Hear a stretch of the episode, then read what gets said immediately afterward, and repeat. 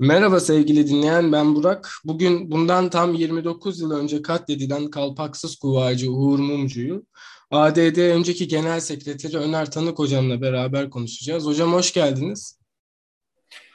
Hoş bulduk. Ee, bizi dinleyen tüm e, yurttaşlarımıza merhaba diyorum. Umarım keyifli bir söyleşi olur ama sonuçta devrim şehidimiz Uğur Mumcu'yu andığımız e, bir e, söyleşinin canımızı sıkan, bizi üzen, Türkiye'nin en dramatik, en trajik olaylarından birisi olduğunu hatırda tutarak fakat onu anlamaya ve onun ilkelerini yaşatmaya çalışanlar olarak da önümüzdeki sürece ve geleceğe e, odaklandığımız e, bir noktadayız. Ben herkese tekrar tekrar merhaba diyorum. Uğur Mumcu'yu sevenlere, anlamaya çalışanlara bu söyleşinin katkı sağlamasını diliyorum. Teşekkürler hocam. Şimdi Uğur Mumcu'yu anlatmaya başlarken aslında onun düşünsel evrenine konuşmamız gerekiyor. Fakat oraya girmeden önce birazcık kim olduğuna, nasıl bir hayat geçirdiğine değinmek istiyoruz. Bu yüzden de ilk önce onu anlatarak başlamamız daha iyi olacaktır diye düşünüyorum. 22 ee, Ağustos 1942 yılında Kırşehir'de dört kardeşin üçüncüsü olarak dünyaya geldi Uğur Mumcu. İlkokulu Ankara Devrim İlkokulu'nda, ortaokulu da Bahçeli Evliler Deneme Lisesi'nde okudu. 1965'te Ankara Üniversitesi Hukuk Fakültesinden mezun oldu. Henüz üniversite öğrencisiyken Türk Sosyalizmi başlıklı makalesiyle Yunus Nadi ödülüne layık görüldü. 1969-1972 yılları arasında Ankara Üniversitesi Hukuk Fakültesi'nde Anayasa Profesörü Mümtaz Soysal'ın asistanlığını yapan Uğur Mumcu, Doğan Avcıoğlu'nun çıkardığı Yön dergisinde de bu yıllarda yazmaya başladı. Askere gitmeye hazırlanırken 12 Mart döneminde yazdığı bir yazı sebebiyle hüküm giydi. Fakat hüküm sonradan yargıtayca bozuldu. Bu olaydan sonra Ağrı Patnos'ta askerlik görevini ifa ederken resmi belgelerde adı Sakıncalı Piyade olarak geçti. Yeni Ortam gazetesinde köşe yazarlığını askere, askerden döndükten sonra başlayan Uğur Mumcu 1975 yılına kadar farklı gazetelerde çalıştı ve 1975 yılından katledildiği 1993 tarihine kadar Cumhuriyet Gazetesi'nde gözlem başlıklı köşesinde yazmaya devam etti. Aynı yıl Altan Öğmen'le beraber Demirel'lerin hayali mobilya ihracatını konu alan mobilya dosyasını yayınladı ve yolsuzluk yapan devlet adamlarını rahatsız etti. Türkiye 12 Mart'a doğru adımlanırken yayınladığı Çıkmaz Sokak ile gençlik liderlerinin kendi anlatımlarıyla süreci ortaya koydu. Çıkmaz Sokak'ta ısrarla silahlı eylemler ve terörizmle bir yere varılamayacağını vurgulayan Mumcu, 80 darbesi yıllarında evren tarafından vatan hainliğiyle nitelendirilecek aydınlar dilekçesinin imzacılarından biri oldu. 12 Eylül yıllarında bir başka çalışması Sakıncasızlar tiyatro oyunuyla aydınlara yapılan işkenceleri anlatıyordu. 12 Eylül'le beraber filizlenen kontrgerilla ve derin devlet faaliyetleri incelemeye başlayan Mumcu, Papa Mafya Ağacı ile kontrgerilla ve mafya ilişkisini ortaya çıkarmıştı. Rabıta isimli çalışmasında özellikle yeşil sermaye üzerinden Suudi kökenli siyasal İslamcı Rabıta örgütünün İslam Enternasyoneli hedefini açığa çıkartan Mumcu, Türkiye'yi siyasal İslam'a karşı ta o yıllardan uyarmaya başlamıştı. 12 Eylül darbesiyle rabıta arasındaki bağ açığa çıkardı. 90'lara geldiğimizde ise çalışmalarını terör ve terör finansmanı üzerine çalış yöneltti. Kürt meselesinde PKK, Mossad ve CIA arasındaki işbirliğini bölgede kurgulanan oyunlar üzerinden anlattı. Katledilmesinde ise Kürt iş adamlarının uyuşturucu ağı üzerinden finanse ettiği PKK ile kamu görevlileri arasındaki ilişkileri sorgulaması baş etmen oldu. Mumcu bundan tam 29 yıl önce Ankara Karlı Sokak'ta Renault 12'sine binerken bombalı suikaste katledildi. Mumcu belgeleriyle ispatlamaya çalıştığı meseleler yüzünden tıpkı karanlığa karşı birer ışık olarak katledilen onlarca aydınımızdan biriydi. Evet hocam, Mumcu'yu birazcık daha kendi özgeçmişi üzerinden anlattıktan sonra aslında düşünüyorum ki birazcık daha düşün evreninden, düşünsel olarak hangi aşamalardan geçtiğinden bahsetmek, onun ilkelerini anlatmak daha yerinde olacaktır. Bu sebeple de ilk önce Kemalizm bahsinde neler düşündüğünü sizinle konuşmamız yerinde olacaktır. Sizce Uğur Mumcu Kemalizme nasıl bakıyordu? Ee, sevgili Burak çok teşekkür ediyorum. Uğur Mumcu'nun yaşam öyküsünü bütün köşe taşlarıyla e, aktardınız. Oraya küçük bir katkıyla başlayıp Uğur Mumcular onların kuşağı 1900 yılların başlarında doğan 1920 ve 30'larda Türk devriminin bütün aşamalarını canlı olarak yaşayan, Türk devrimine inançla bağlı adeta ikinci jön Türkler diyebileceğimiz bir kuşağın öğrencisidirler. Önce Uğur Mumcuların kuşağının böyle bir şansı e, vardı. Onu bilmeliyiz. Tabii Uğur Mumcular da bizim şansımızdır. Bu bir bayrak yarışıdır. Kimdi Uğur Mumcu'nun hocaları? Çünkü ideolojik evreni e, oluştururken aile de, çevre de, e, okuduğumuz kitaplarda, aldığımız eğitim de, dünyaya bakış açımızda çok etkilidir. Uğur Mumcu'nun hocaları Ordinarius Profesör Hıfzı Veldet Veli Dedeoğlu. Uğur Mumcu'nun hocası 1900 yine 90'da kaybettiğimiz devrim şehidimiz Profesör Doktor Muammer Aksoy. Uğur Mumcu'nun hocası Profesör Doktor Bahri Savcı'ydı. Profesör Doktor Münci Kapani'ydi ve Tahsin Bekir Baltay'dı. Kaldı ki Tahsin Bekir Baltalar, Muammer Aksoy'lar, Bahri Savcılar 61 Anayasası'nın o devrimci ilerici anayasayı hazırlayan hocalarıdır. Hıfzı Veldet Velidedoğlu dahil ve onların e, tedrisatından geçmiştir o olmuş. Ve onlara da yaşamı boyunca vefa örneğini sergilemiş, sadakatle bağlı kalmış. Onlar da az önce adını saydığım hocalarımız da kendi çizgilerinden, Atatürkçü çizgilerinden hiçbir zaman sapmamış. Gerçekten büyük hukuk ve siyaset bilginleriydi. Biraz önce bir tanesinin ismini de siz verdiniz. Mümtaz Soysal hocamızdı mesela. İşte böyle bir gelişim sürecinde Uğur Mumcu'nun da ideolojik evreni tabii ki şekillendi. Şimdi Kemalizme bakış açısından bahsederken şöyle bir şey söylememiz lazım.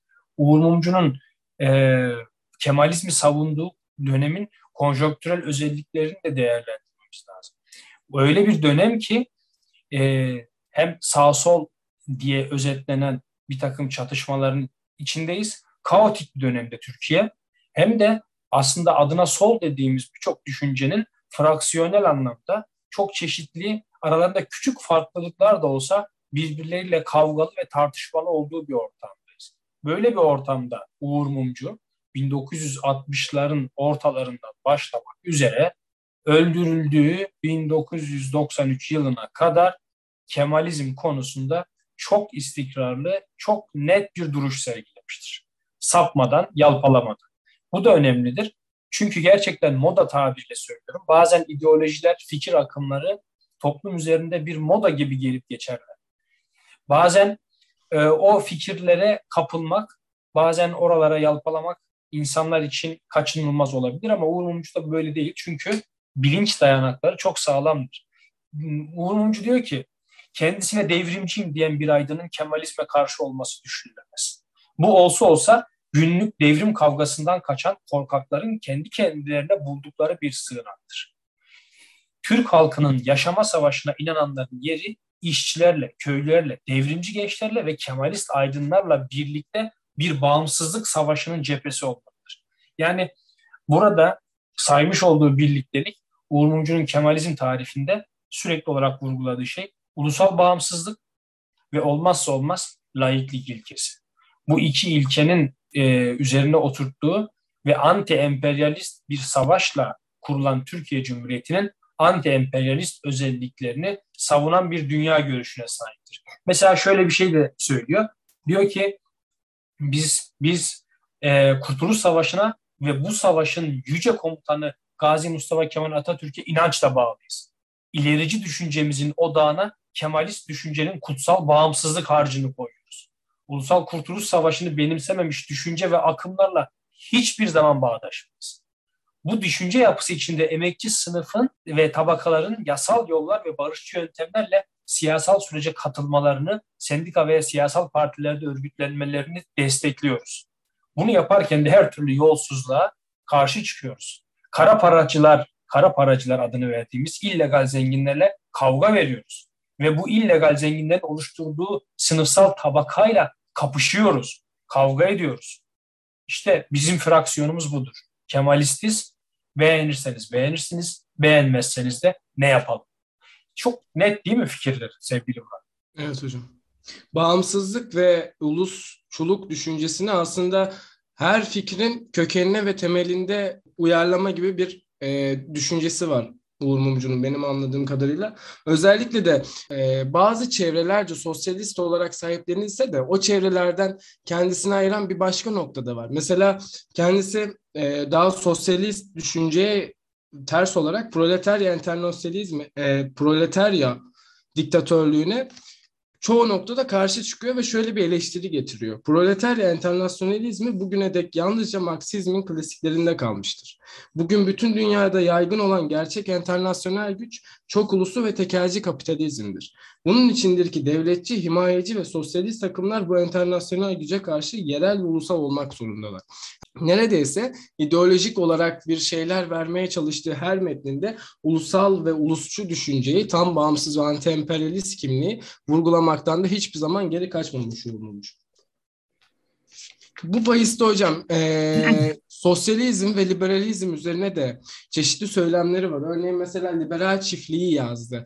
İşte George Orwell'ın hayvan çiftliğine bir gönderme olarak da liberal düzeni eleştirdiği bir yapıt ortaya koydu. E, çeşitli eleştiriler yaptı. Keza sosyalizm üzerine de daha demokratik oldu, demokratik sosyalizm başlığında kendisini var etti bazı noktalarda. Hatta Aybar'la bir söyleşisinde de işte e, bunun üzerine şeyler koyarak e, yapıt ortaya koydu. Peki sizce sosyalizm ve liberalizm üzerine Uğur Mumcu'nun düşüncesi nasıl şekillendi? Burada ne düşünüyordu? E, te- teşekkür ederim. Şöyle bir şey, şimdi benim sol anlayışım ulusal sol diye özetlenebilir. Ulusal sol. Bu bakımdan az önce söylediğimiz 1960'ların 70'lerin içindeki birçok fraksiyonel sosyalist hareketin yurt dışından ithal düşünceler olduğunu ve bunların da Türk toplumunun veya Türk siyasal yaşamının e, dayanaklarını oluşturamayacağını, burada yaşam bulamayacağını, gerçekçi olmadığını ifade ediyor aslında. E, ulusal, insancıl ve çağdaş bir sol anlayışa sahip diyor. Ekonomide planlı devletçi, siyasette çoğulcu batı demokrasisi, ideolojide de Kuvayi Milliye ruhunu savunuyorum diyor. Sol da benim anladığım sol da bunların sentezidir. Bu bakımda kendisine az önce söylediğimiz devrimci diyenlerin Mustafa Kemal'i reddetmesini anlamlandıramıyor ve onları asla devrimci gözle görmüyor. İkincisi sosyalizm ve Kemalizmin tarihsel gelişmeleri ve kurup geliştirdikleri siyasal iktidar e, yapıları açısından e, ayrı kavramlar olduğunu belirtiyor. Fakat bu iki kavramın birleştikleri ortak noktalar olduğunu, bu noktaların daha çok ön plana çıkarılması gerektiğini, yani ayrı olduğu noktalardan ziyade ortak noktaların ön plana çıkarılması gerektiğini söylüyor. O da genel olarak laiklik kavramı, bağımsızlık kavramı ve emekçi emekçi e, ve ezilen halk kesimlerinin savunulması noktasında bu şeyi özetliyor. Bu üç ilkeyle bunu özetliyor. E, bu iki kavramın yani Kemalizm ve sosyalizmin arasında bir Çin Seddi'nin olmadığını, tam tersine bunların ayrı nehirlerden aynı denize aktığını, zaman zaman ayrıldığını ama zaman zaman birleşerek taşkın sular gibi aynı denize aktığını söylüyor. Fakat buradaki bahsettiği sosyalizm biraz önce sizin de ifade ettiğiniz demokratik sosyalizm. Yani orada bir ütopik sosyalizmden bahsetmiyor. Orada Rusya'nın, Çin'in, şunun bunun başka ülkelerde geliştirip işte Maoizmin, Maoizmden veya Leninizmden bahsetmiyor. Proletarya diktatörlüğüne karşı çıkıyor. Bu, bunlar bizim ülkemizde yaşayamaz, e, gerçekçi değil diyor. Sosyal, e, demokratik sosyalizme gelince demokratik sosyalistlerin şöyle bir özelliği olduğunu biz biliyoruz. E, siyasi e, literatürde e, demokratik sosyalistler sosyalizme geçişin kademeli olması gerektiğini savunsalar da hem reformcu hem devrimci özellikler barındırırlar. Ve bu, bu yönleriyle de aslında işte proletarya diktatörlüğü olmak üzere Marksizmin kimi teorilerini reddederler. İşte Uğur Mumcu'da da böyle olmuştur. Ee, ama ama e, ekonomik yaşama ve siyasal yaşama baktığımız zaman çoğu mülkiyetin demokrasiyle seçilmiş bir hükümetle birlikte toplumun elinde olmasını savunurlar. Bu bakımdan e, kamu tarafından finanse edilen yani kamuculuğu savunur ve kamu tarafından finanse edilen yardımları, emeklilik programlarını ve sosyal devlet ilkesini savunurlar. Şunu da altını çizerek söyleyeyim. Sosyal demokrasiyle demokratik sosyalizm aynı şeyler değil. Bugün birçok siyasi partinin veya hatta kendini Atatürkçü olarak ifade edenlerin çoğunun biz sosyal demokratız diye övüne övüne konuştuklarını, söylediklerini görüyoruz. Uğur Mumcu'nun bahsettiği demokratik sosyalizm bugün ifade edilen sosyal demokrasi değildir. Aralarında çok ciddi farklar vardır. Hatta bugünkü sosyal demokrasi anlayışı zaman zaman emperyalizmle işbirliği yapacak kadar dejenere olmuş bir anlayıştır. Bunu da e, ifade etmek lazım. Ha, liberalizm meselesinde de şöyle bir şey söyleyebilirim. Oraya geçmeden önce hocam bir ekleme yapmak istiyorum. Özellikle bu sosyal demokrat partiler hakkında bir eleştirisi var. Bir yazısında şöyle diyor. Birçok Batı ülkesindeki sosyal demokrat parti zamanla yozlaşıp bir çeşit çağdaş sağcılık biçimine dönüşmüştür. dönüşmüştür. Kapitalist düzenin istepnesi gibi kullanılan sosyal demokrat partiler düzenin kurumları ile iyice bütünleşmişlerdir. Burada e, özellikle yozlaşıp sağcı bir çeşit e, sui generis bir sağcı parti haline geldiklerini söylüyor sosyal demokrat partiler için. Doğru. Şundan söylüyor. Çünkü sosyal demokrasi ilk çıkış anlamını süreç içerisinde kaybetti. Yani süreç içerisinde dönüşümler geçirdi. Bu dönüşümlerin en ciddi olanları da özellikle bu 1980'lerde e, gözlemlendi. Burada kapitalizmin iyileştirilmesi ve e, Keynesyen e, ekonomik modelinden bazı e, ilkelerin ve uygulamaların sosyal demokrasiye evrilmesi görüldü. Uğur Mumcu'nun aslında tipik bir başka bir sağ anlayış bu. Sağ e, içerikler barındırıyor demesinin altında yatan temel sebep işte budur. Yani özellikle ekonomi modelindeki o Keynesyen ilkeleri benimsemeleri ve kapitalizmin iyileştirilmesi gibi bir takım kavramları barındırması ve bir de e, özellikle Batı emperyalizminin Orta Doğu'da ve dünyanın değişik bölgelerinde sürdürdüğü emperyal e, müdahalelerde sosyal demokrat partilerin sessiz kalması ve hatta buralardan çıkar elde edebilecek kadar kendilerini bu işin içerisine ortak etmeleridir. Batı'da bu çok gözlemlendi. Türkiye'de aslında sosyal demokrasi bugünkü anlamıyla bana göre çok vahim bir noktada ama Uğur Mumcu'nun yaşadığı dönemde çok fazla gözlemlenmedi bu az önce söylediğimiz unsurlar. Çünkü Kemalizm aslında bir şekilde Türkiye'de sosyal demokrasiyi benimsendiğini iddia eden partileri doğru çizgide tutmayı başardı. Yani o yalpalamayı aslında Kemalizm engelledi.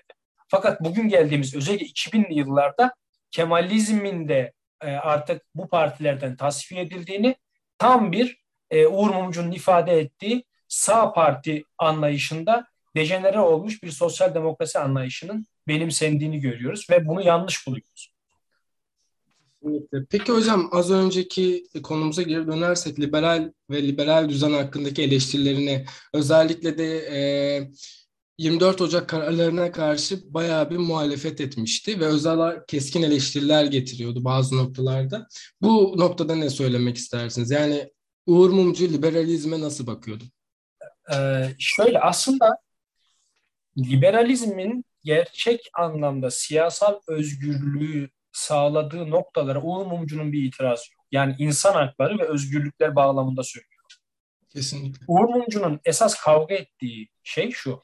Kendilerini liberal parti gibi görüp ama aslında sadece liberal ekonomiyi savunup o liberal ekonomiyi savunma şemsiyesi adı altında bir takım zenginlerin daha zengin olması, bir takım e, kesimlerin kendi zümreleri içerisinde e, daha çok zenginleşmesi ve bunu yaparken de halkı ve işte işçiyi, köylüyü e, ezmeleri, bunları sömürmeleri. O yüzden Uğur Mumcu'nun şöyle bir ifadesi var bu, bu, bu konuda. Diyor ki e, bakın siyasal liberalizmi savunuyor diyorsanız şu özgürlükleri getirmiş olmanız gerekir. Ama getirmiyorsunuz.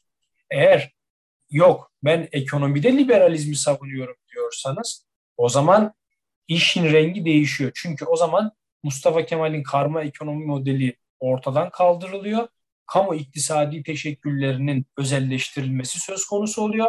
Yabancı sermayeye sınırsız bir açılım söz konusu oluyor.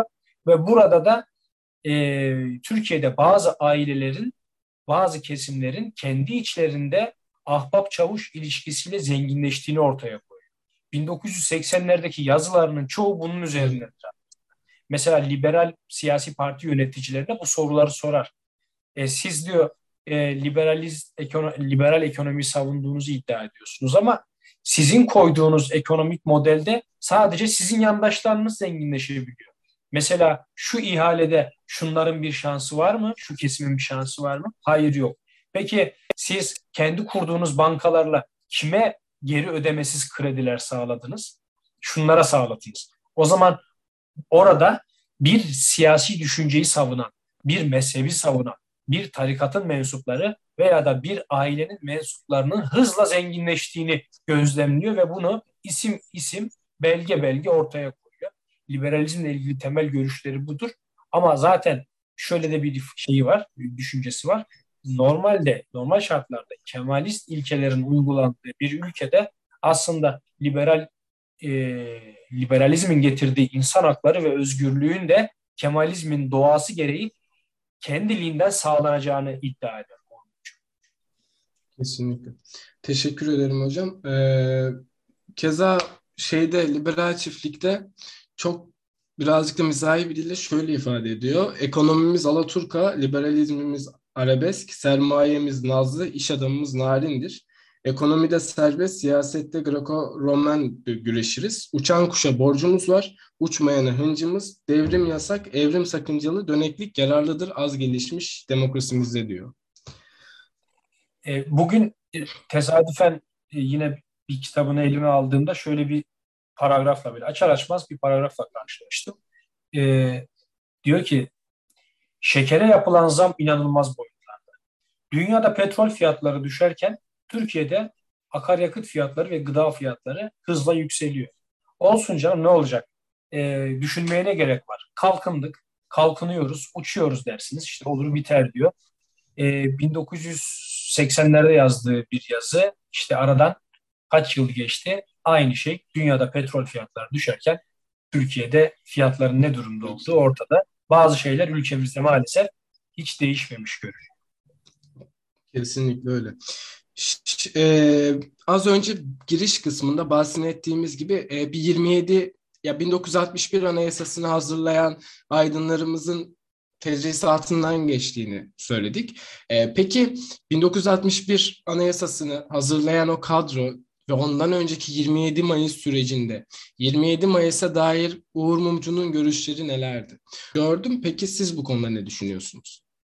Ben, ben şunu söyleyeyim bugün Uğur Mumcu'yu andığını, anladığını iddia eden, çıkıp televizyonlarda, gazetelerde, konferanslarda konuşan, onu saygıyla anıyoruz, onun ilkelerini yaşatacağız diyen birçok insanın değinmediği bir konudur. E, turnusol kağıdı gibi Uğur Mumcu'yu gerçekten benimseyip benimsemeyenleri ayıran bir konu. Uğur Mumcu 27 Mayıs'ın bir devrim olduğunu ve aynen de şu cümleyle savunur. Sapına kadar 27 Mayıs'çıyız der. Evet. Ee, bu, bu, bu, konu, bu konu önemlidir çünkü 27 Mayıs mesela şöyle bir şey söylüyor. Diyor ki biz Atatürk'ü ve 27 Mayıs devrimini savunmak devrimci aydının namus borcudur. Atatürkçü ve 27 Mayısçı olmayan bir devrimciyle hiçbir alışverişimiz olamaz. Bunlar çok kesin ifadeler. Adeta bir manifesto ifadeleridir. Ee, ya şu, şunu ortaya koymak lazım. Askeri hareketlerin benimsenmesi, savunulması düşünülemez. Demokrasisi yerleşmiş ülkelerde e, sandıkla gelen siyasi iktidarların sandıkla ve 61 Anayasası'nın kazanımlarına sahip çıkıyor esas olarak. E, süreç içerisinde gördük. Türkiye'de bir dönem 27 Mayıs bayram olarak kutlanıyordu. Bugünlerde 27 Mayıs'la ilgili e, olumlu bir şey söyleyenler hakkında soruşturmalar açılabiliyor. Fakat Uğur Mumcu'nun çizgisini çok net e, ortaya koyduğunu görüyoruz. Burada hiç böyle tereddüt edecek bir nokta yok. Yazıları ortada. Hatta şunu söyleyeyim. Bedri Baykam'ın bir kitabı vardır. 27 Mayıs ilk aşkımızdı diye. Kitabın adı 27 Mayıs ilk aşkımızdı. Bu ismi Uğur Mumcu vermiştir kitaba ve kitabın içinde Uğur Mumcu ile Bedri Baykam'ın bir söyleşisi vardır.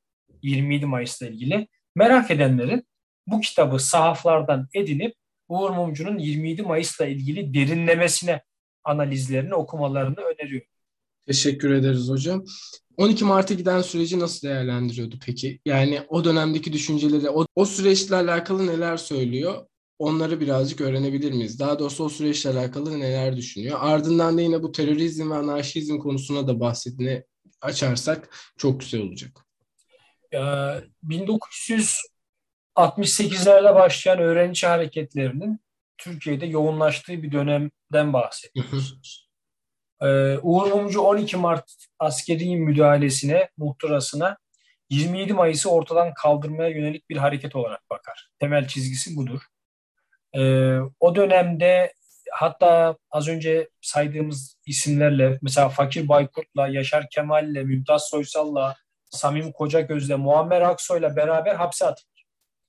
Bir e, fırt, yanlış hatırlamıyorsam fırtına harekatı olması lazım ya da balyoz harekatı adlı bir harekatla balyoz hapislere oluyor. ben de öyle hatırlıyorum. Balyoz harekatla hapislere atılırlar ve e, o, orada şu gerçeği görürler.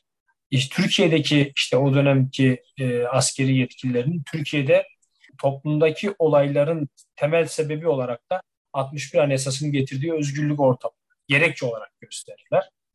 Bu e, 27 Mayıs'ın ana, şey 61 Anayasası'nın getirdiği birçok anayasa maddesinin 12 Mart e, sonrasında tırpanlandığını, 12 Eylül'le de neredeyse tamamen değiştirildiğini görüyoruz. Elbette Uğur Mumcu o sürece asla sahip çıkmadı. Tam tersine o, o sürecin işte hapislerde yatarak bedel ödeyenlerinden birisi oldu. Ama şu şeyiniz anarşizm ve terörle ilgili şeyiniz önemli. Ee, Türkiye'deki bütün devrimci hareketlerin, bütün e, sağcı veya solcu olsun fark etmez, silahlı eylemlere kalkışmasına karşı çıktı.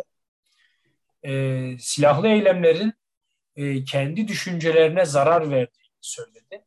Ama daha sonra e, bu e, öneri ve tavsiye niteliğindeki şeylerinden çıkıp belgeli bazı e, o olgulara ulaştı. O olgular da şunlardır.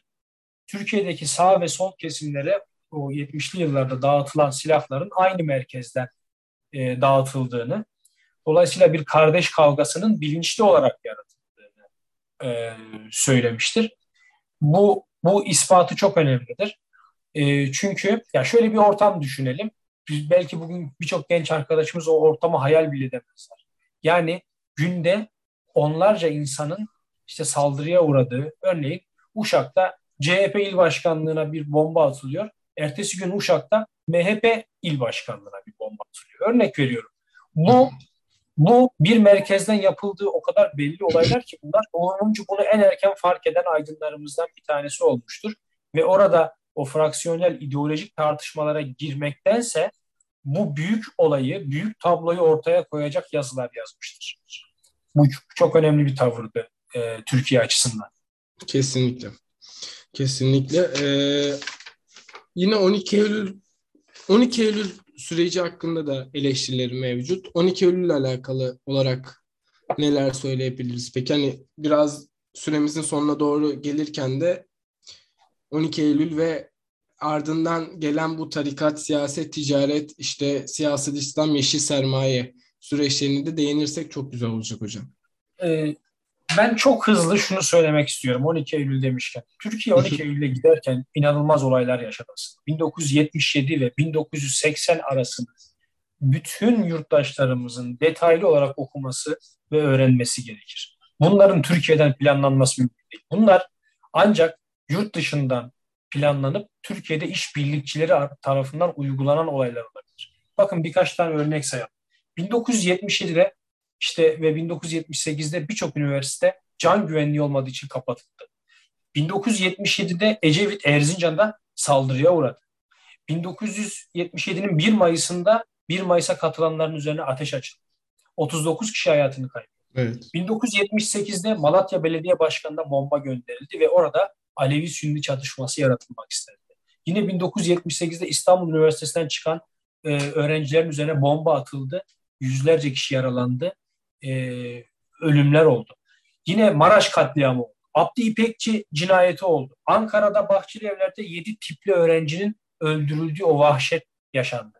Sonunda bakın bunlar yaşandıktan sonra önce 12 Eylül değil, önce 24 Ocak kararları geldi. İş bütün bu kaotik dönemlerin sonunda mutlaka bir ekonomik düzen değişikliği yaşanmıştır Türkiye'de.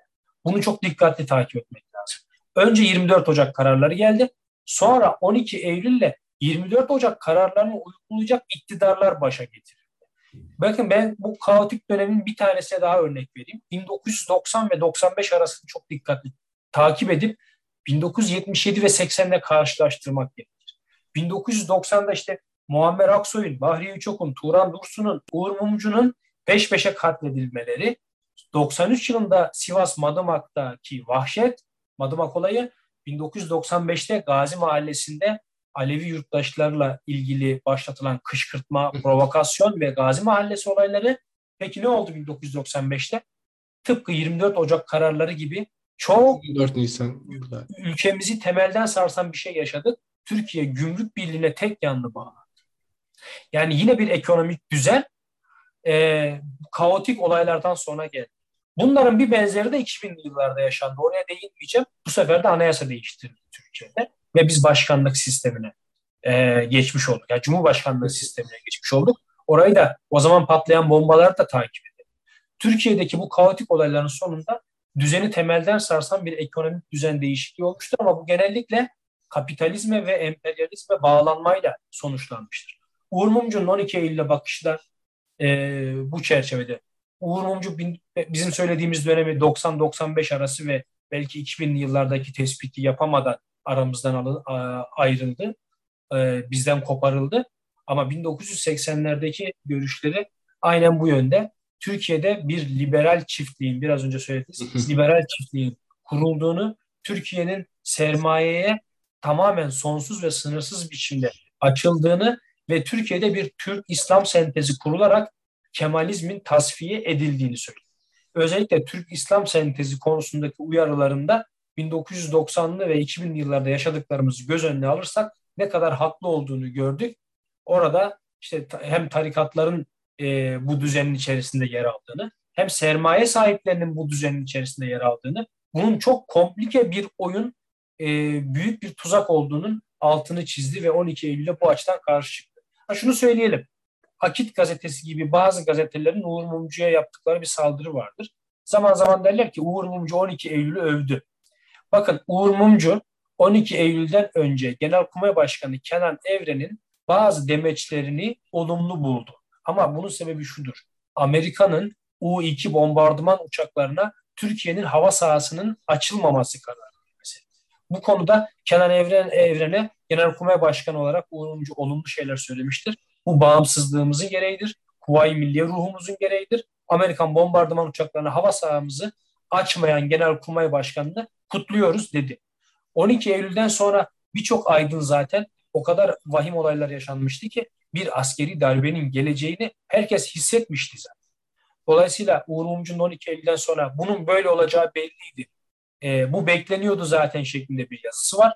Ama bu dakikadan itibaren askeri yönetimin bir an önce sivil yönetime yani demokratik yönetime yönetimi yönetimi devretmesi gerektiğini e, savunmuş ve ortaya koymuştur. Ondan sonra da zaten Özal'ın gelmesiyle beraber öldürüldüğü güne kadar bu Özal, ANAP ve onların zenginleşen sermaye sahiplerini, kompradorları ve Türkiye'deki Türk İslam sentezinin başımıza ne büyük belalar açacağını ortaya koyan çalışmalar yapmıştır. Bugün geldiğimiz noktada çok da eski olmayan bir vakitte biz bir tarikatın Türk siyasetine el koyma teşebbüsünü izledik ve bu onun ve bu insan bunların uyarısını Uğur Mumcu ta bundan 20-25 yıl önce bangır bangır ekranlarda yapmıştı. Rabıta isimli bir kitap da yazdı, bir çalışmasını yayınladı. E, siyasal İslam'a ve yeşil sermayeye karşı halkı uyarmak istedi ve bizler yani daha doğrusu politikacılar e, bunlara kulak asmadılar. Peki hocam özellikle tarikat, siyasi, laiklikle alakalı çok hani e, vurguladık, laikliğe çok vurgu yaptığını. Bununla beraber de ben şunu son olarak da şunu konuşmak istiyorum. Uğur Mumcu tarikat, siyaset ve ticaret üçgeninde Türk halkına, Türk siyasetine hangi uyarıları yaptı ve bu onun katledilmesine mi sebep oldu yoksa katledilmesinin arkasında farklı sebepler mi vardı? Ee, şöyle, Rabıta 1987'de yayınlandı yanlış hatırlamıyorsam ve e, yine Türkiye'de ezberleri bozan bir çalışma oldu. Burada Türkiye'den yurt dışına giden e, bir takım din görevlilerinin maaşlarının yurt dışından ödendiğini ve aslında bunların da arkasında Belçikalıların olduğu ortaya çıktı. E, bir yandan da Türkiye'de bu arada İslami finans e, adı altında bir takım oluşumlar yapılmaya başladı. Mesela Albaraka Türk e, Türkiye'de işte kuruluyor. İşte İslami Kalkınma Bankası gibi bir takım e, kurum ve kuruluşlar oluşturulmaya başlanıyor. Bunları Özal'ın e, Anavatan Partisi bünyesinde gerçekleştirilen uygulamalar oluyor. Fakat Özal'ın partisi öyle bir parti ki liberallerle e, tarikat kökenli fakat kendisini liberal gibi gösteren bir takım kişilerin ağırlıkta olduğu bir parti. Ve Uğur bunların içerisinde bazılarının işte e, Nurcu olduklarını, bazılarının başka tarikata mensup olduklarını, bazılarının başka tarikata mensup olduklarını isim isim ailesinin soy ağacına e, ve geçmişine giderek onların daha önce Türkiye'de ne gibi bir çalışmalar yaptıklarını da ortaya koyan bir şey ve ortaya şöyle bir şey çıktı. Tarikatlar Türkiye'de bir e, onları destekleyecek bir sermaye kurum ve kuruluşlarıyla beraber Türkiye'de e, laikliği yok ederek bir İslam devleti kurmak istiyorlar. Bu, bu sonucu ortaya çıkartıyor. Bunun da Batı tarafından da desteklendiği e, sonucu ortaya çıktı. Bizim Rabıta'nın şeyi özeti bu. E, orada e, oradaki uyarıları çok önemli. E, bize bıraktığı miras şudur. Şu, o 1980'ler Türkiye'nin dönüşüm yılı. Şu anda yaşadığımız ne varsa tohumlarının atıldığı yıldır 1980'ler. O günlerde böyle erken uyarı sistemi gibi adeta bir alarm sistemi gibi yazdığı bütün yazılar bugün bir bir gerçekleşmiştir. Yani o, o anlamda Uğur Mumcu'ya ne kadar teşekkür etsek, minnet duysak azdır diye düşünüyorum. Kesinlikle. Sonlara doğru gelirken de aslında Uğur Mumcu'nun katledildiği arabasına bomba konduğu gün o acı güne hazırlayan acaba son çalışması yarıda bıraktığı Kürt dosyası mıydı sizce? Yani daha sonradan bazı suç bir suç örgütü liderinin de bazı açıklamaları vardı. Daha sonra daha önceden Emin Çölaşan çok yakın arkadaşıydı. Onun bazı açıklamaları vardı. Ee, keza Güldan Mumcu hanımefendinin de soruşturmaya atanan ilk savcı ile arasında geçen bir sohbeti var. Orada savcı şey söylüyor. İşte bu işi devlet yapmıştır. Siyasal iktidar isterse çözülür tarzında ifadeleri vardı savcının. Daha sonra savcıyı soruşturmadan almışlardı. Keza yine başka isimlerle bu, bu minvalde konuşmalar ve diyaloglar var. Bu konu hakkında ne söyleyebiliriz sizce? Uğur Mumcu'nun katili kim? Şöyle, şimdi bir defa Uğur Mumcu'nun son yaptığı çalışma sebebiyle Uğur Mumcu'nun öldürüldüğü fikrine ben katılmıyorum. Hı hı. Ee, Uğur Mumcu'nun genel olarak biraz önce belki 20 dakikadır konuştuğumuz bütün düşünsel evreninden dolayı bir kere Uğur Mumcu hedeftir. Tanınmış bir gazetecidir. Öldürülmesi sansasyona yol açar. Ee, Türkiye'de karışıklığa yol açar. Bunlar belli ve hedef haline gelmiştir. Bir kere laikliği savunması da onu hedef haline getirmiştir. PKK'nın yani devlet içerisinde kimlerin PKK'yı desteklediği yönünde bazı bulgulara ulaştığı söylenir. Bu da e, onu hedef haline getirmiştir. Atatürkçü olması da hedef haline getirmiştir. Fakat ben daha büyük bir pencereden bakıyorum olaya. Bu aydın cinayetleri, bakın az önce 1990-95 arasında bazı olaylar saydım ve gümrük birliğine bağlandık. Bu aydın cinayetlerinin yaşandığı yıllarda Türkiye'de e, protesto gösterilerinde Mollalar İran'a diye bağırdı. Çünkü İran'da Molla rejimi vardı ve İran'ın bize bu rejimi e, ithal e, ihraç edeceği yönünde e, çok ciddi düşünceler vardı. Bunlarda haklılık payda var. Yok değil. Hatta tetikçilerin İran üzerinden girdiği de belgelidir. Bu da doğru. Fakat biz Uğur Mumcu'yu e, sadece şu sebepten dolayı şu öldürmüştür. İşte İran vardır bu işin içinde. İşte Türkiye e, derin e, devlet vardır. İşte ajan servisleri vardır. İşte CIA vardır, şu vardır. Sadece bir odağı üzerine yokla, e, yüklendiğimiz zaman büyük tabloyu gözden kaçırıyoruz. Bana göre Türkiye'nin jeopolitik olarak komşu ülkelerine sırtını dönüp Batı emperyalizme bağlanacak bir konuma girmesiyle sonuçlanmıştır Aydın cinayeti.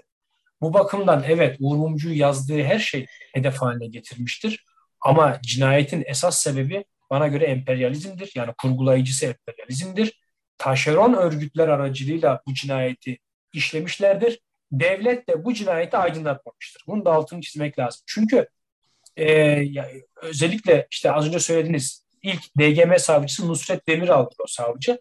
E, bu, bu iş yabancıların işine benziyor demiştir. Sonra bakmışlar Türkiye'de daha önce yapılan bazı bombalı saldırılardaki bomba düzeneğiyle aynı düzenek. Sonra bakmışlar olay yerinde polis e, bir güvenlik kordonunu alamıyor olay yerini ve delilleri toplayamıyorlar. Delilleri apartman görevlisinden aldıkları bir çalı süpürgesiyle süpürüp yine orada buldukları bir poşetin içerisine gelişi güzel dolduruyorlar ve o deliller yeterince incelenemiyor. Sonra savcı değiştiriliyor.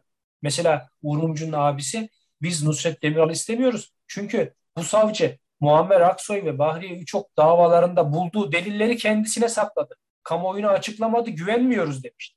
Sonra e, atanan savcılar ikinci savcı da yine değiştirilmiş. Üçüncü savcıya kadar olay gelmiş. Bu arada bütün devlet yetkilileri bu işi çözeceğiz diyor.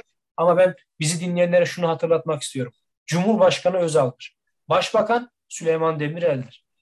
İçişleri Bakanı İsmet Sezgin'dir. Peki Emniyet Genel Müdürü kimdir? Mehmet Ağar'dır.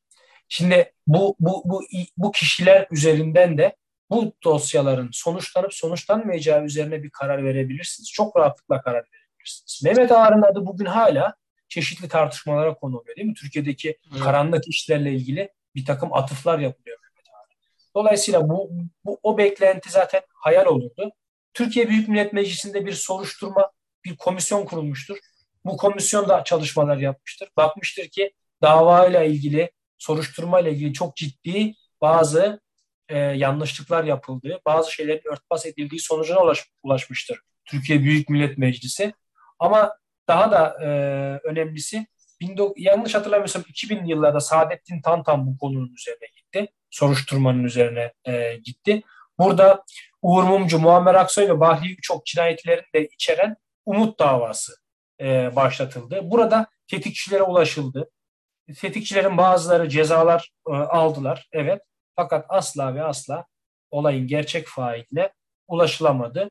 E, hatta Susurluk olayından sonra, Türkiye'yi sarsan Susurluk olayından sonra orada e, ki olayla ilgili ifadesi alınan Eyüp Aşık, milletvekilidir Eyüp Aşık. Hı hı. E, Eyüp Aşık'ın bazı ifadeleri oldu. Biz bu işi çözmek için çok uğraştık ama işte ilgilendik ama birçok e, nereye gittiysek bir şekilde önümüz kapatıldı.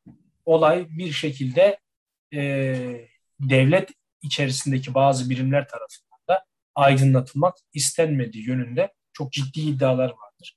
Ama sonuçta bugün geldiğimiz noktada biz bu işin failini olsa olsa emperyalizm olacağını ve Türkiye gibi gelişmekte olan ülkelerin dengesini değiştirecek, eksenini değiştirecek, Türkiye'de ciddi ekonomik dönüşümler, Türkiye'yi pazar haline getirecek dönüşümler sağlamaya yönelik ve rejimi değiştirmeye yönelik bir takım uygulamalar amacıyla yapıldı biliyoruz.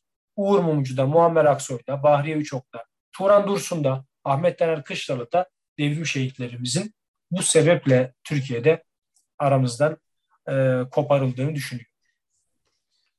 Teşekkür ederiz hocam. Biz de Kemalist Yön Hareketi olarak ve Yönkes olarak Kalpaksız Kuvacı Uğur Mumcu'yu katledilişinin 29. yılında saygıyla ve sevgiyle anıyoruz. Ee, kendilerinin yaktıkları meşaleler tüm demokrasi şehitlerimizin, tüm devrim şehitlerimizin daha doğrusu yaktıkları meşaleler bugün bizlerin omuzlarında layıkıyla taşınmak üzere varlıklarını sürdürmektedirler. Kavga belki başarıya ulaşır, belki başarıya ulaşmaz ulaşmaz, bu bilinmez. Ancak yıllar sonra Uğur Mumcu'ya yazılan şiirde söylenildiği gibi aslında bir keskin kalem, bir kırık gözlük, yürekli yiğitlere armağan olsun demişti. Hatırası olsun demişti şair. Onun hatırası bugün halen daha bizlerin masasında, bizlerin zihninde ve bizlerin kalbinde yaşıyor. Daha da fazla aslında söylenecek bir şey yok. İyi günler, keyifli haftalar dilerim. Cumhuriyetle kalın, Kemalizmle kalın. Görüşmek dileğiyle.